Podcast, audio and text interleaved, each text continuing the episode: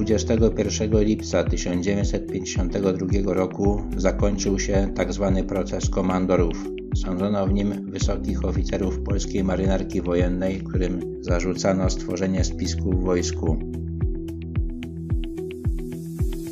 Przed procesem byli poddani okrutnemu śledztwu w Głównym Zarządzie Informacji Wojska Polskiego.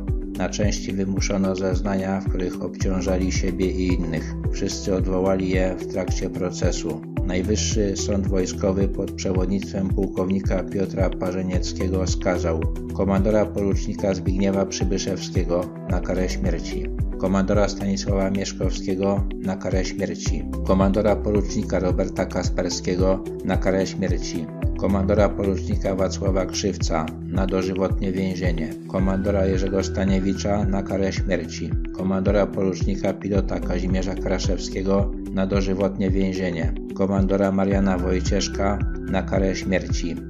Bolesław Bierut zamienił karę śmierci na dożywotnie więzienie komandorowi Kasperskiemu i komandorowi Wojcieszkowi.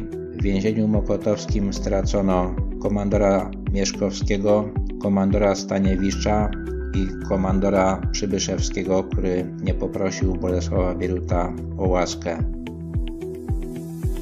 Wszyscy ci oficerowie służyli w marynarce wojennej II Rzeczpospolitej. Marynarka ta była tworzona z myślą o konflikcie ze Związkiem Sowieckim. Wiadomo było, że Niemcy mają zbyt wielką przewagę na morzu, żeby Polska mogła im się oprzeć. Istniała jednak możliwość zablokowania sowieckiej floty bałtyckiej w Zatoce Fińskiej i z myślą o tym zadaniu Polska tworzyła swoją flotę. Dlatego też stalinowski aparat terroru traktował oficerów, którzy w niej służyli, szczególnie surowo.